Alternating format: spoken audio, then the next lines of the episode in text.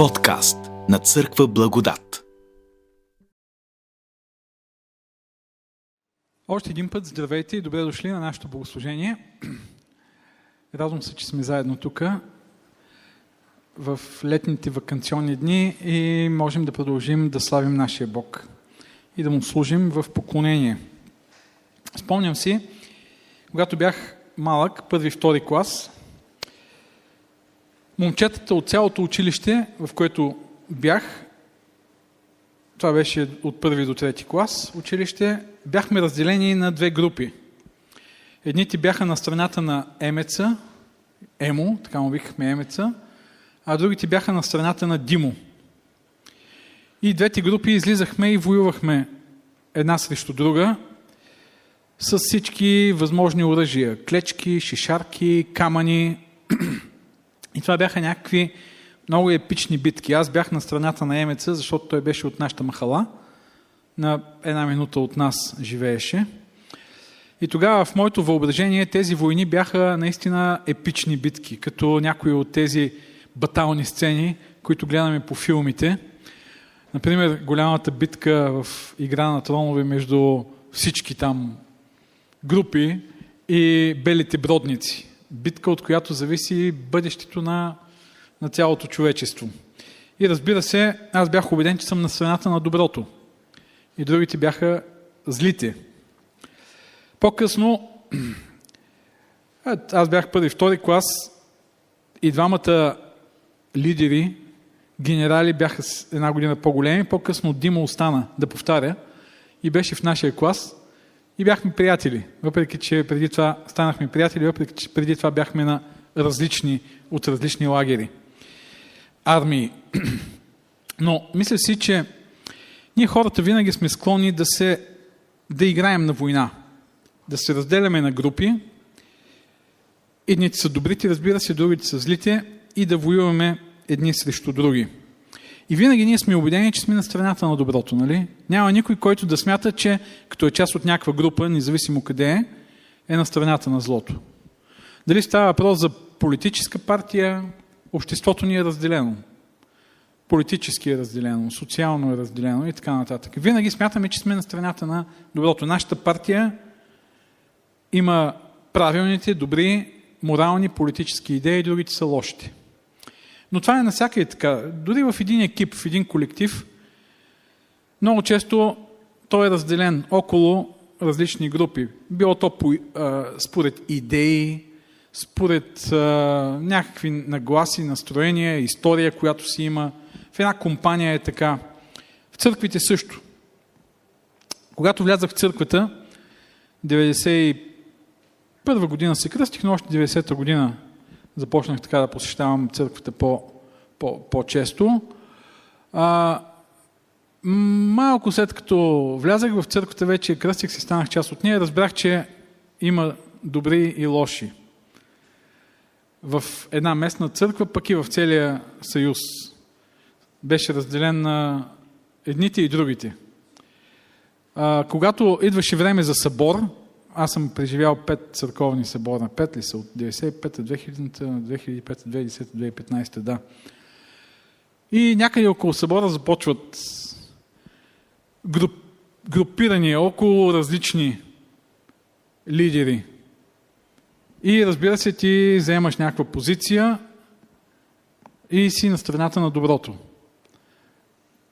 Различни са критериите за доброто. Може да са чисто теологични понякога, морални, ти, другия лоши, тук, тук нашия е добрия, по-добрия. И може да са чисто културни. Този е прогресивен, той е съвременен, онзи там е изостанал. Не, няма да бъде добре да бъде лидер на църквата. И така нататък. Това е една склонност да се групираме около идеи, около личности, около концепции и да смятаме, че сме на страната на, на доброто, на правите. В Коринт християните са се групирали около лидери, които те са харесвали най-вече заради това, че тези лидери са имали определени способности, ораторски способности, били са по-интелигентни, да кажем, и са имали по-силно влияние в обществото. Това е, било, това е, е бил критерият, по който а, коринтияните в църквата в Коринт са се групирали около определени личности. И ние четем за това в първа глава на Първо Коринтияни, във втората глава, в третата глава. Миналите две проповеди бяха именно върху първа и втора глава на Коринтияните. И апостол Павел посреща точно такива тенденции. Кой е по-добрият оратор? Кой е по-добрият учител? И някои са казвали, аз съм Аполосов, аз съм Павлов, аз съм Кифов. Имало и такива, които са казвали, аз пък съм Христов. Те са казвали, аз не съм нито Кифов, нито Аполосов, нито а, Павлов, аз съм Христов. И третата глава, четвъртия стих, миналия път говорихме върху втора глава 6 до трета глава четвърти стих, завършва точно така. Павел казва, когато един казва, аз съм Павлов, а друг, аз съм Аполосов, не сте ли като човеци слаби? И тук той посочва един много сериозен проблем на това разделение на групи. Когато църквата започне да се групира около определени лидери, личности и да се противопоставят тези групи една на друга, какво се случва? Слабост. Ние използваме ресурсите си, използваме времето си, използваме енергията си да воюваме едни срещу други, но не е само това. Както ще видим текста, който ще разгледаме по-надолу, днес ще спрем върху първо Коринтияни 3 глава, от 5 до 23 стих, до края на тази глава. Нещо повече се случва. Ние превръщаме църквата в една човешка организация, с човешки амбиции, с човешки борби и вече Бог и Божията сила и Божието влияние нямат място там. И Павел казва, Павел, това, което иска да направи тук в следващите стихове, да покаже на коринтияните, че църквата е друг тип организация, друг тип система. Не човешка. И ако в света и в светските организации има определени а, фактори и критерии за успех, тези фактори и критерии не въжат в църквата. Тук въжи нещо друго. Но интересно, в църквата, ако погледнем контекста в църквата в Коринт, ще видим, че наистина е имало някакви такива основания да се така, конкурират тези групи и да се обединяват около един или друг лидер. Когато Аполос отива в Коринт, за Аполос се говори в Деяния на апостолите 18 глава, от 24 стих надолу, а някой си юдеен на име Аполос, роден в Александрия, човек учен и силен в писанията, дойде в Ефес. Първо той отива в Ефес. Тук забележете какво се казва за него. Човек учен и след това и силен в писанията. Значи той е бил учен, означава, че е имал някакво светско философско образование, най-вероятно. Александрия е бил един от важните центрове в древността. Александрийската библиотека, нали? Там е имал голяма синагога, голяма традиция. Значи този човек е имал някакво много високо философско образование. В древността философското образование е било най-важното, най-високото. И съответно религиозно, силен в писанията. И по-надолу се казва, когато той отиде в Коринт, в Ахая, тук се казва Ахая, когато той се канеше да замине за Ахая, братите го насърчиха, писаха до учениците да го приемат и той като дойде помогна много на повярвалите чрез благодата. Защото силно опровергаваше иудеите и то публично, като доказваше от писанието, че Исус е Христос. И вижте, коринтияните, коринтияните не са били много доволни от Павел. Миналата и по-миналата проповед засегнах това. На тях Павел им се е виждал слаб оратор. Недостатъчно добър в, може би, в словесните битки с опонентите. Те са искали някой силен оратор, както са били философските оратори, светските оратори в Коринт, който да застане, да проповядва мощно, да съсипе опонентите, да унизи опонентите и да така извоюва победа, ораторска победа над тях. Павел явно не е бил такъв и това го разбираме от някои места, например второ послание към коринтияните, 11 глава 3 до 6 стих, в говоренето си Павел не е бил такъв. Особено в Коринт. Може би на други места по друг начин е звучал, но вижте какво казва самия той. 2 Коринтияни 11 глава 3 до 6 стих. А той казва, боя се да не би както змята измами Ева с хитростта си, да се развърти ума ви и да отпаднете от простотата и чистотата, която дължите на Христос. Той казва, аз бях решил да дойда и да ви говоря ясно, просто, недвусмислено за кръста, за Исус. Без риторика, без някакви сложни словесни а, каламбури, без да ви омагьосвам с красноречие. Защото ако дойде и вижте какво казва той, някой ви проповядва друг Исус, който не сме проповядвали, или ако получите друг дух, който не сте получили, или друго благовестие, което не сте приели, вие лесно търпите това. Обаче мисля, че аз не съм в нищо по-долен от тези уж превъзходни, превъзходни. Той казва, че не е дошъл с превъзходно говорене. Там, превъзходни апостоли и вижте какво казва. Ако и да съм прост в, реч, в речта, ако и да съм прост в речта, думичката прост, която е използвана тук, в речта на гръцки е идиотес. Може би ви е позната тази думичка, идиотес. Тя се отнася до простолюдието, до, до по-простите, не, м, неграмотни хора. И Павел казва, даже и да ви говоря така по-простичко, по-идиотски, а, не мисля, че съм по... Защото той казва, а, а, така, дори в речта, в знанието не съм. Дори ние по всякакъв начин сме показали това всичко. И в Първо Коринтияни, първата до третата глава и по-нататък малко продължава, той им говори за тази друга мъдрост, която за света е глупост. И това е мъдростта на кръста. За мъдростта на кръста, представен с прости, ясни, семпли думи, не с някакво велико красноречие, което да омаева и омагьосва слушателите. И той казва, в това има сила, в това има мъдрост, която света не може да познае. За света е глупост, за света е слабост, за света е безумие, но точно в това има невероятна сила и невероятна мъдрост, която само някои могат да разберат тези, които имат Божия дух, тези, които имат умът Христов и миналия път говорихме за това. И Павел тук в следващите стихове, които ще прочетем,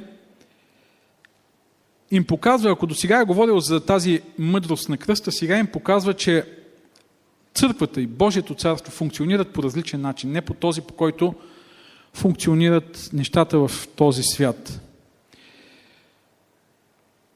На пръв поглед, църквата е като всяка друга организация. Нали? Тук има нужда от лидери, тук има нужда от а, хора, които да организират, които да менажират, които да, да създават стратегия, план за работа.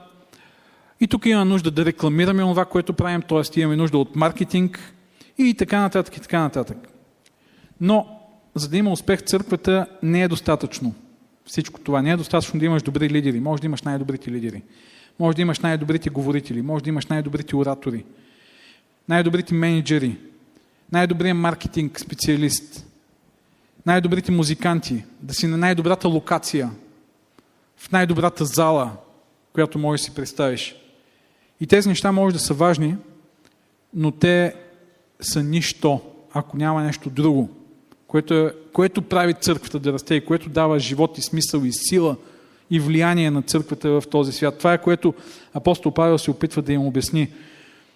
Той им го казва, разбира се, за, за, за тогавашния контекст, за тогавашната култура, че това да имаш най-добрите известни, влиятелни личности в църквата не гарантира успеха на църквата. Това колко добър е един лидер в бизнеса все още не означава, че той ще бъде добър лидер в Божието царство. Колко добър и велик е един учител в образователната система, преподавател в университета, в училище, не е гаранция, че ще бъде добър библейски учител. Коринтияните са казвали, ние искаме тук нашите пастори, нашите проповедници, лидери да бъдат известни, да бъдат разпознати в обществото да може да си похвалим, да кажем, а да чуеш нашия пастор. Е, ти знаеш ли, гледал ли си неговия влог? О, той има стотици хиляди последователи. Канят го в радиото, в телевизията. А, хората ходят да го слушат, четат книгите му, купуват си книгите му, четат статиите. Не, Павел казва, не е това, което ще даде влияние. Има нещо друго. Божието царство функционира по различен начин. И това, което той прави, е дава три метафори – чрез които представят църквата на коринтияните, за да разберат какъв, каква е тайната за влиянието на църквата в обществото, силата на църквата. В какво се състои. И ако това го няма, останалото е нищо. Останалото е много важно. Разбира се, знаете, че аз имам съвременно мислене, вярвам, че всички тези неща са важни за църквата, но те са една нула, ако го няма другото. Ако го няма Бог и църквата, ако не е Божията църква. Ако Бог, Исус Христос, кръста ни са в центъра на живота на църквата. Така че ето ги тези три метафори. Сега ще прочетем първо Коринтияни, третата глава от 5 до 23 стих и след това ще разсъждаваме върху тези стихове.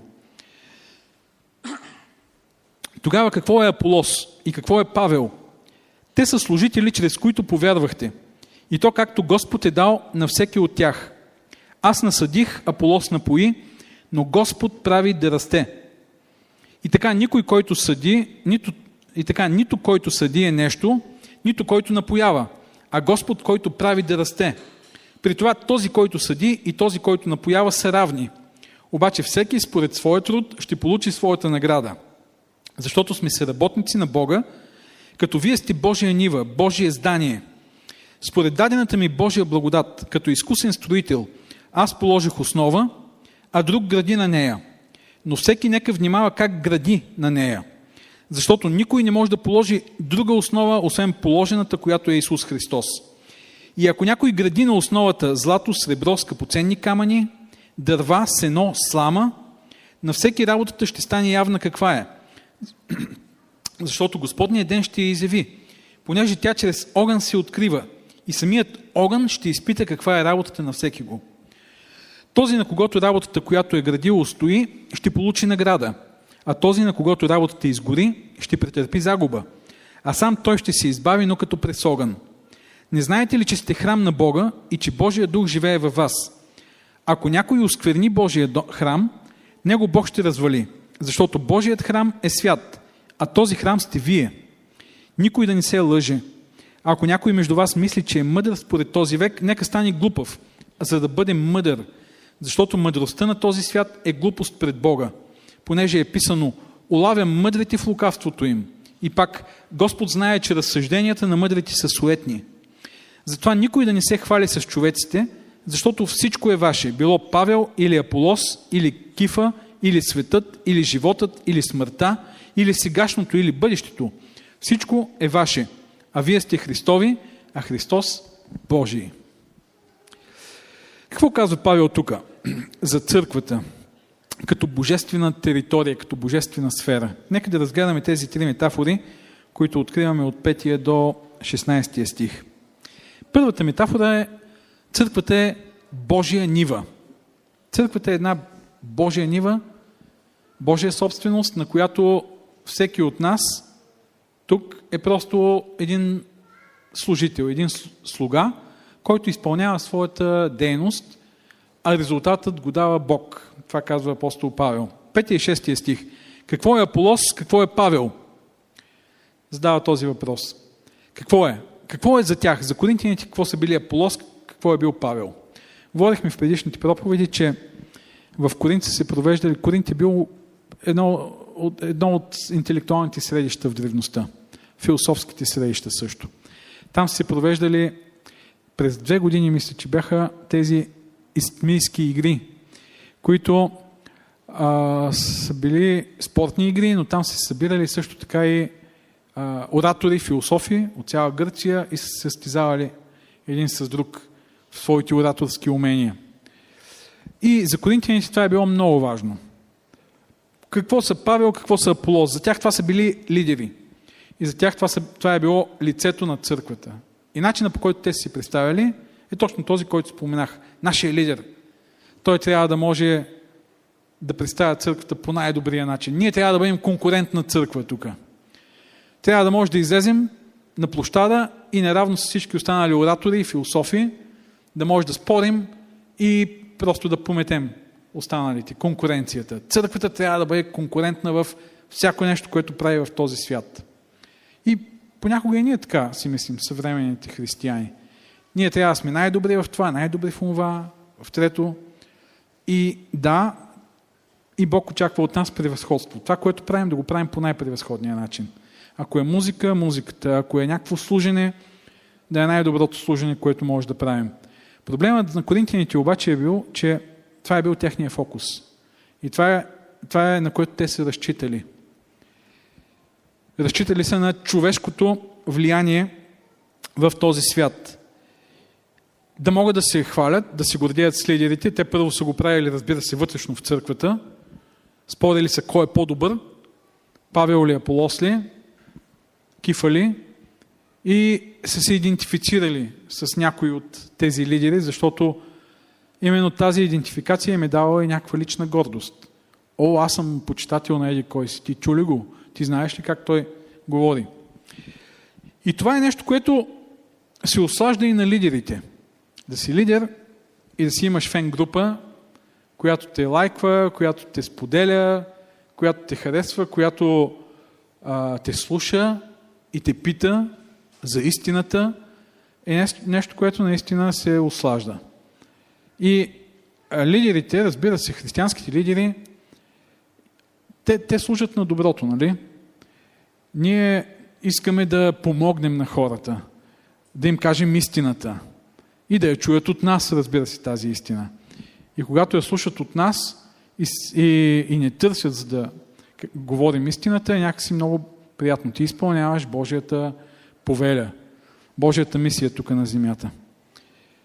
Но тогава, когато се вживееш в източник на истината, авторитет на истината, тогава наистина е голямо изкушението да застанеш на мястото на Бог. И църквата да се превърне, църквата да превърне хора в център на, тяхния, на нейния авторитет, на нейния живот.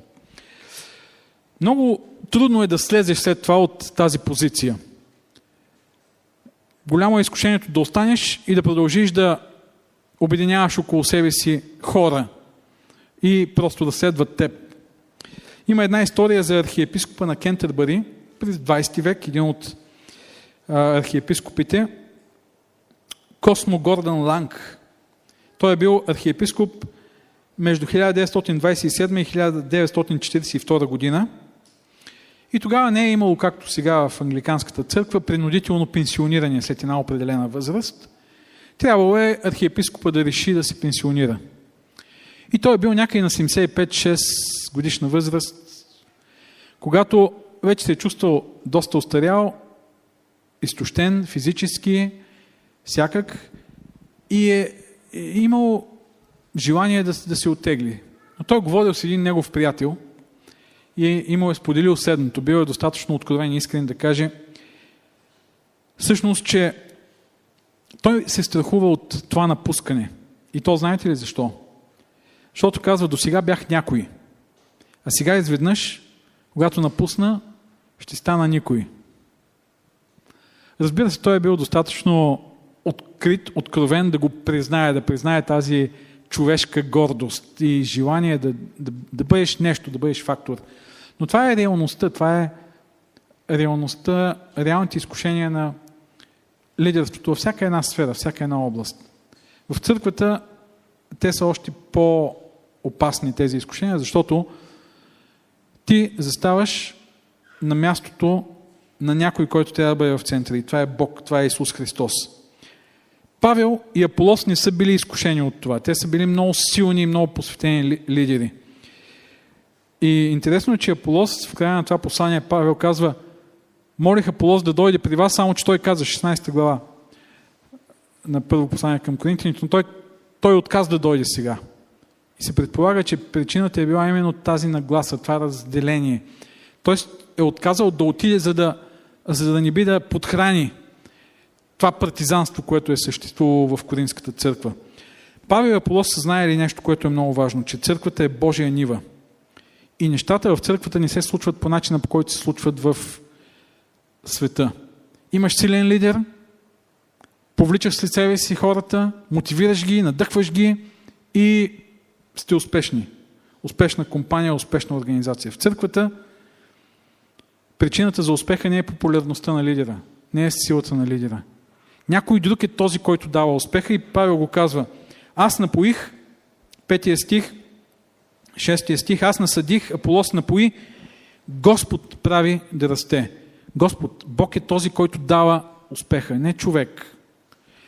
По-надолу той казва, този, който пои и този, който съди, са равни.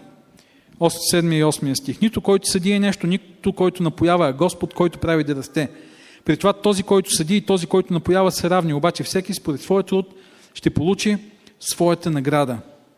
Ето това е много важно да се осъзнае. Църквата е различна организация.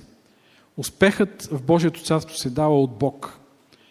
Важно е ние да бъдем посветени и да даваме най-доброто от себе си, но това най-добро не е достатъчно. И когато фокусът ни е върху най-доброто, върху най-силните, най-влиятелните и разчитаме на това, за успеха си на това, тогава ние сме нищо и тогава ние сме губещи. Когато обаче поставим Бог в центъра на живота на църквата,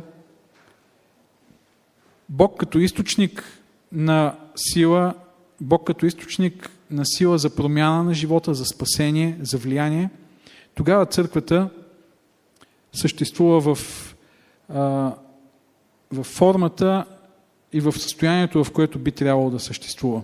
И вижте, когато това нещо се случи, какво става? Деветия стих. Защото сме съработници на Бога. Първото важно нещо тук е това, което се казва. Ние сме съработници. Съработници не с Бога, буквално гръцкият превод трябва да бъде ние сме съработници един с друг на Бога. Ние сме служители един с друг, с Павел и Аполос, които служим на Бога. Но думичката съработници е много важна. Тук на гръцки тя означава буквалната дума, която е използвана е сунергос, откъдето идва думата синергия. Какво значи синергия?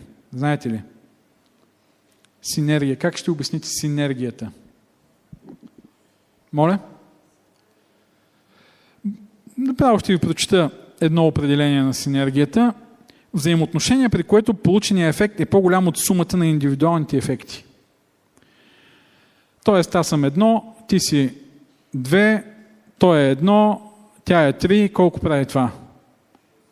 Шест. Моля? Едно, едно, шест ли стана? Едно, две, едно, три. Шест или седем стана. Добре. Ако общия сбор е от това, което имаме 6, при синергията е повече. Едно плюс едно не е 2. Едно плюс едно е 3. Може да е 4, може да е 5.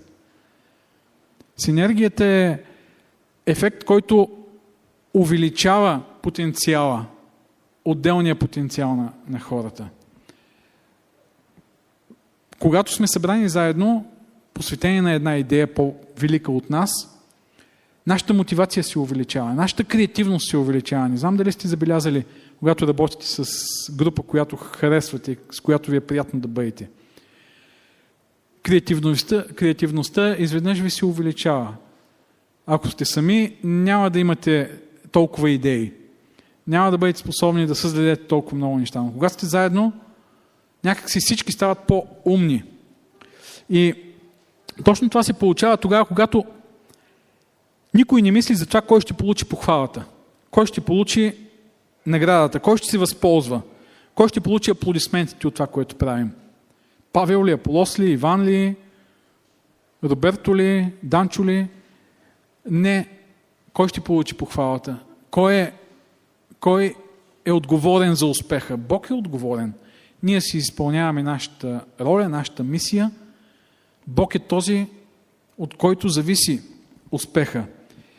Тогава, когато обаче си мислим кой ще получи потупването на рамото, чие име ще бъде споменато, ние ще сме готови да се отдадем изцяло тогава, когато знаем, че нашето име ще бъде споменато. И когато знаем, че името на някой друг ще бъде преди нашето, може би ще сме по-резервирани. Павел казва, синергията се получава тогава, когато разберем, че това е Божията, Божията нива, това е Божията църква, това е Божието дело. От него зависи успеха. Ние сме тук, за да извършим нашата човешка работа, нашия човешки труд, който не е най-решаващият, но Бог ни е удостоил с тази възможност да дадем своя принос и да видим чудесата, които се случват след това. Бог дава растежа и успеха на църквата. Ние, каквото и да правим, нямаме силата да дадем този растеж. Но можем, ние сме равни, но можем да бъдем свидетели, да бъдем съработници и на Бога в чудесата, които Той върши. Това е първата метафора, с която Павел се опитва да помогне на коринтияните да разберат, че те участват в нещо различно, в нещо божествено. Втората метафора, църквата е Божия сграда. В 9 стих се казва, а, ние, вие сте Божия нива и Павел допълва Божие здание.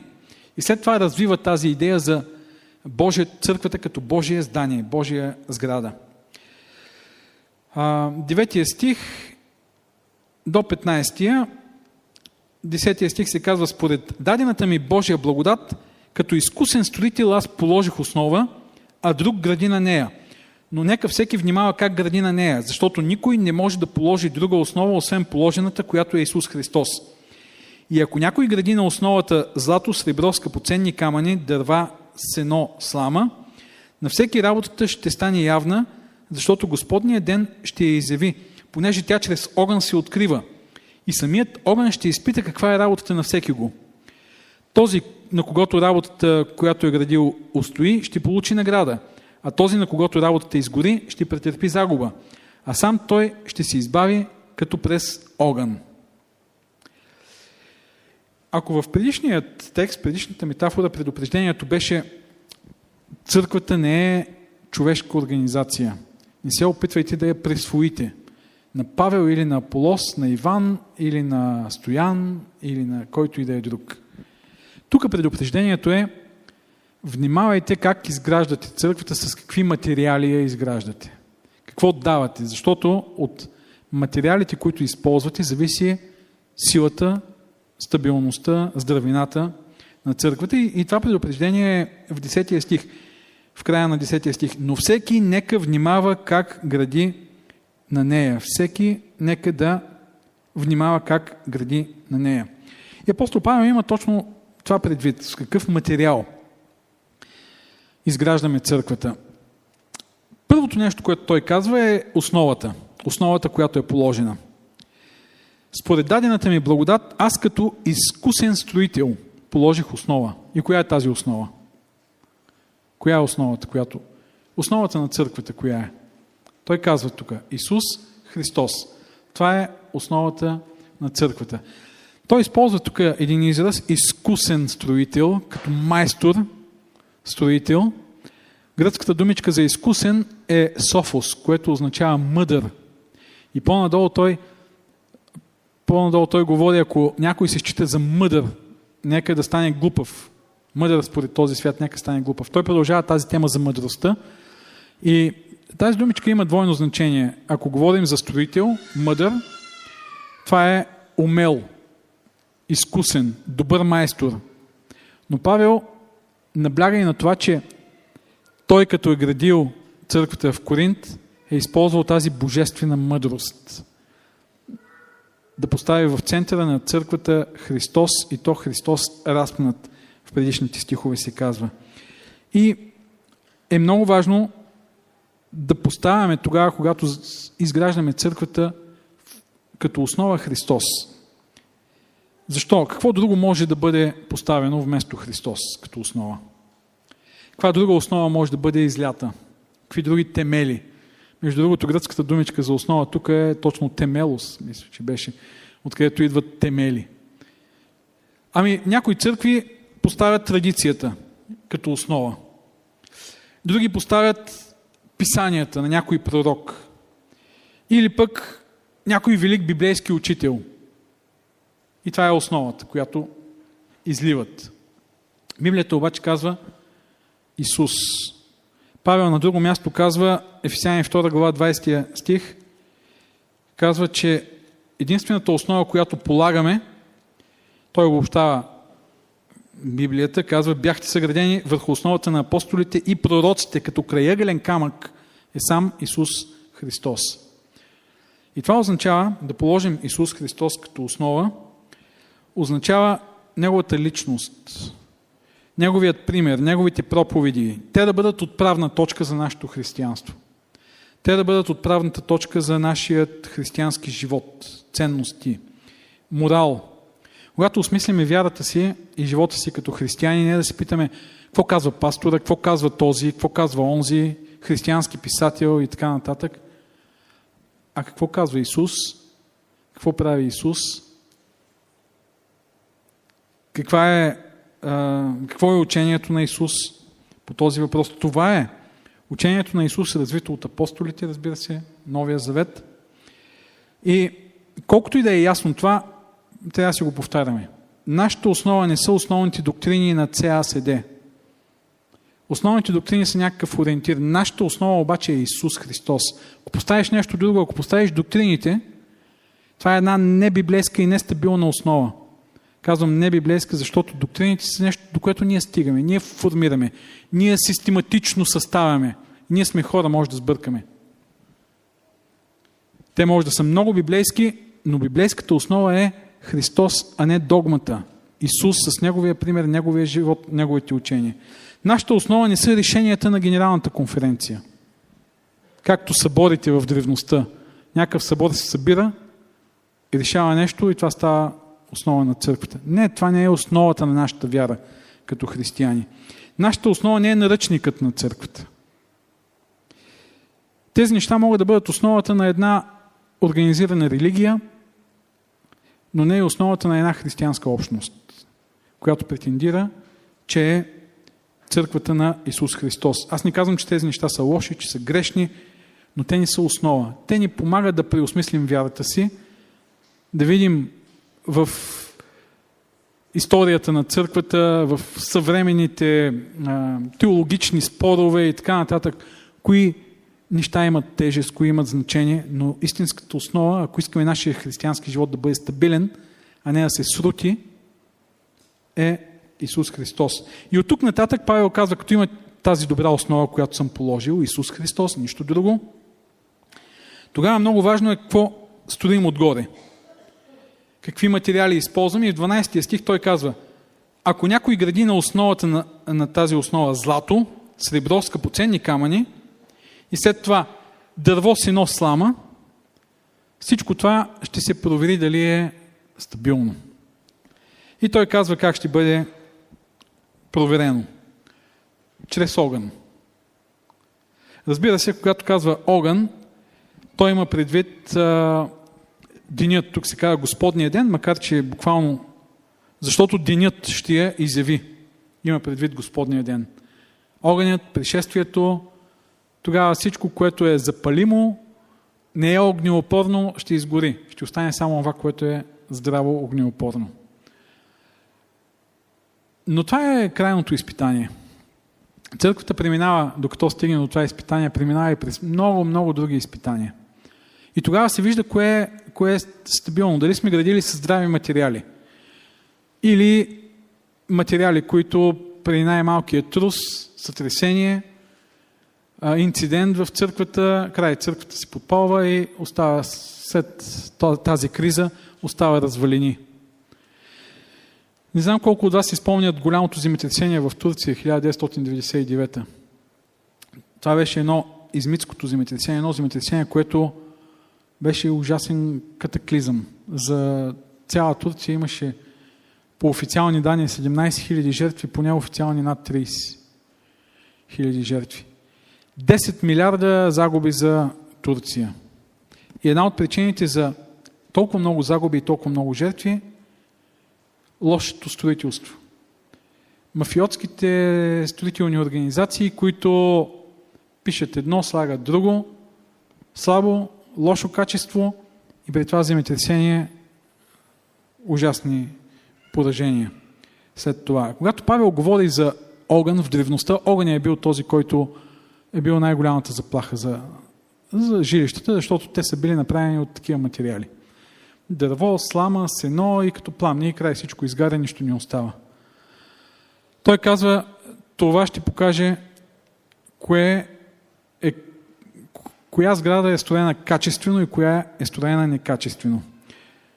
Какво означава да строим с скъпоценни материали? Павел нарочно тук използва тези злато, сребро, скъпоценни камъни. В Библията Тези неща са свързани с божественото учение, с божествената мъдрост. И в контекста на това, което говори в предишните, в предишните стихове, той може би противопоставя точно човешката мъдрост на божествената. Човешката философия е най-издигнатата, най-висшата, най-висшето човешко знание. В крайна сметка обаче от божествена гледна точка то е слама, дърво, сено. И то не е достатъчно за да изградиш църквата. Божественото познание, учението на Исус, ценностите на Исус, принципите, моралът на Исус, това е златото, което издържа. Тоест, ние днес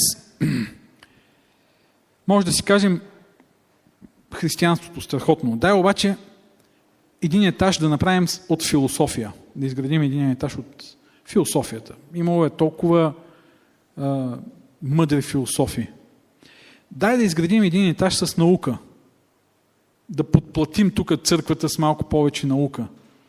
Това ще е нещо много добро. Дай да направим един етаж, да го сглобим от добрите практики в бизнеса. Защото ето, бизнес организациите ще ползваме опита на най-успешните компании. Дай да направим тук едно крило цялото, съставено от тези добри практики. Дай един етаж с психология. Дай да направим един етаж с човешки традиции, правила, законничество. Все пак това ще закрепи така малко църквата. Не. Павел казва, злато, сребро, скъпоценни камъни. Няма друго злато, сребро и скъпоценни камъни, освен библейските принципи. Това е здравото библейско учение. Христос, Христос и то разпнат. И за да може да, да, да използваме тези материали, ние трябва да бъдем посветени на Словото. Иначе може да си проповядваме нашите идеи, иначе много по-лесно е да следваме нашите идеи, да проповядваме наши хрумвания. Много по-популярно и много по-харесвано е да се проповядва успеха, благоденствието или пък много по-привлекателно, изкусително е да се проповядва законничеството, защото там ти имаш контрол, правиш това и знаеш, че си спасил. Кръстът и Евангелието тогава не са били популярни във времето на Павел. И днес кръстът, Евангелието, благодатта в чистата и библейска форма не са от най-привлекателните. Трябва нещо да бъдат доведени до крайност, за да могат да бъдат интересни и привлекателни. Но това е слама, казва апостол Павел, self-help религия, която при първата криза изградата изгаря. И аз последните години наблюдавам това нещо в християнския свят, нашата църква също. Какви ли не кризи минаха? Учения, ереси, конфликти, катаклизми, и когато някоя църква е по-слаба и мине един такъв ураган през нея, и пораженията са ужасни. Защото това е една сграда, която е строена с слама, дърво и сено. Най-малката искра може да я подпали и повече нищо да не остане от нея. Внимавай с какво градиш, с какво изграждаме църквата, с какво изграждаме и личния си християнски живот – да използваме огнеопорни материали. И последната метафора. Църквата като Божий храм.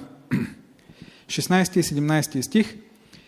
Не знаете ли, че сте храм на Бога и че Божия дух живее във вас? Ако някой оскверни Божия храм, него Бог ще развали. Защото Божият храм е свят, а този храм сте вие. Често тези стихове се използват за това, че нашето тяло е храм на Бога. Чували ли сте по този начин се толкова? Моля? Чували ли сте? Внимавайте да не развалите Божия храм. Ако пушите, пиете, едете свинско и така нататък, вие разваляте Божия храм и тогава Бог ще ви развали. Чували ли сте подобно тълкуване? Да, само че това е погрешно тълкуване и това е един пример за това какво означава да градим с слама, с сено и с дърво. Защото тук не тялото е представено като храм, а църквата. По-нататък в 6 глава се казва, вашето тяло е храм на Бога, но то пак не е свързано с здравословния живот, е свързано с блудството. И не, че не трябва да си грижим за здравето си, да, трябва да си грижим за здравето си, ние сме отговорни пред Бог за нашето здраве, но тогава, когато взимаме и изопачаваме смисъла на библейските текстове, ние правим нещо, което а, което много лесно може да доведе до изграждането на някакви небиблейски учения. Но тук става въпрос за нещо друго. Не, не разрушавайте тялото си, защото вие сте храм и Божия дух живее във вас. Вие, като църква, това за което е говорил до тук Павел, сте храм. И Божия дух живее в храма.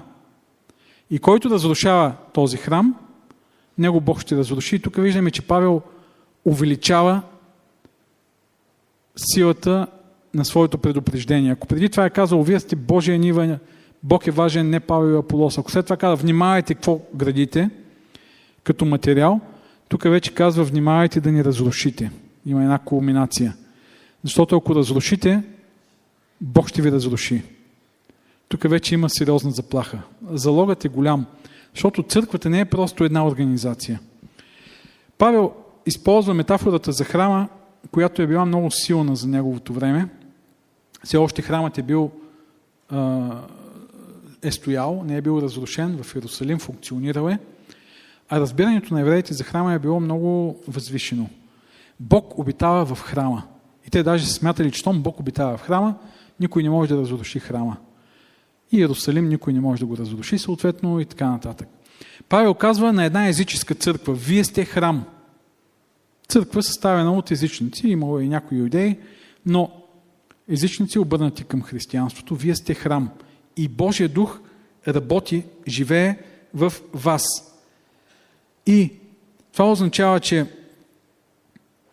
Бог действа в църквата и чрез църквата в това общество. Той е избрал църквата, както е избрал храма, избрал е църквата, за да може неговите чудеса, неговата сила, неговото влияние в този свят да станат явни чрез църквата.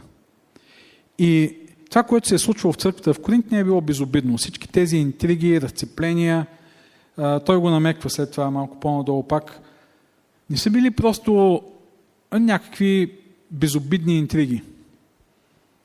Малко по малко те са рушали църквата като храм. И това означава, че превръщайки църквата в едно, една човешка организация, са прогонвали влиянието на Бог, силата на Святия Дух от нея. Така че залогът е бил много голям. И това, което Павел казва е невероятно. Ние сме храм на Бога. Не видим храм. Не ние като, като сграда, като място, а църквата като общност. Не храм изграден от камъни и злато. Всеки един от нас се вгражда в този храм като живи камъни. И Святия Дух действа вътре в тази общност и Святия Дух действа чрез тази общност и в света, в обществото. Божията сила, Божиите чудеса, Божията благодат, Божията любов, всичко това е част от действието на Бог чрез, в църквата и чрез църквата в обществото. И тогава, когато превръщаме църквата в арена на нашите човешки амбиции, тогава ние решим, рушим този невидим храм. Ето това казва Павел на коринтияните и той им казва никой да не се лъже. Ако някой между вас мисли, че е мъдър според този век, нека стане глупав, за да бъде мъдър. Защото мъдростта на този свят е глупост пред Бога, понеже е писано, улавя мъдрите в лукавството им. И пак Господ знае, че разсъжденията на мъдрите са суетни. Той им казва, откажете си от вашата светска мъдрост, вашето светско влияние, вашия светски престиж. По никакъв начин той не може да допринесе ни най-малко за влиянието на църквата в този свят. Единственото, което може да направи църквата силна, влиятелна и променяща и спасяваща в този свят е Бог, кръста поставен в центъра и ние, осъзнавайки нашата роля, работещи, служащи в синергия, изграждащи едно място, което е Божий храм, в което Божия дух обитава. И той им казва, никой да не се хвали с човеци, защото всичко е ваше. И тук той им показва как, по какъв начин може да се промени тяхното мислене. Ако те мислят по този начин, тогава няма да казват аз съм Павлов, аз съм Аполосов. Не, точно обратното е. Не, не ти си фен или привърженик на еди кой си. Всичко е за теб, всичко е ваше. Било Павел, било Аполос или Кифа, или светът, или животът, или смъртта, или сегашното, или бъдещето. Тук има една кулминация.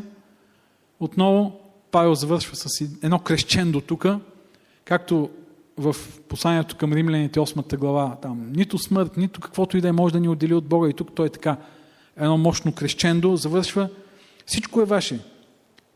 А вие сте Христови, а Христос Божий. Тоест той им казва, преосмислете две неща. Първо, какво имате? И второ, чии сте, на кого принадлежите. Имате всичко, Бог ви го е дал. Бог е дал, Бог е дал служители, Бог е дал дарби, Бог е дал Святия Дух, Бог е дал всичко на църквата. Преосмислете, чии сте вие. Ако сме фенове на този или на онзи, на тази група или на онази, утре други ден ще се разочароваме. Ако сме обаче Христови, Христос е Божий, ние имаме едно, една вечна принадлежност. Едно вечно семейство, което никой не може да ни отнеме. Дори благодат да я няма утре, или пък Българския съюз да го няма утре, не вярвам в тези неща, разбира се, но дори нашата групичка да я няма, ние сме Божии и ние ще продължим да принадлежим на Бога, ще продължим да принадлежим на Неговата църква, на Неговия храм и ще сме част от това, което Бог прави тук на тази земя. Така че да бъдем църква, която осъзнава, че всичко е дадено, всичко е дадено по благодат и че принадлежи на Исус. Бог да ни благослови. Амин.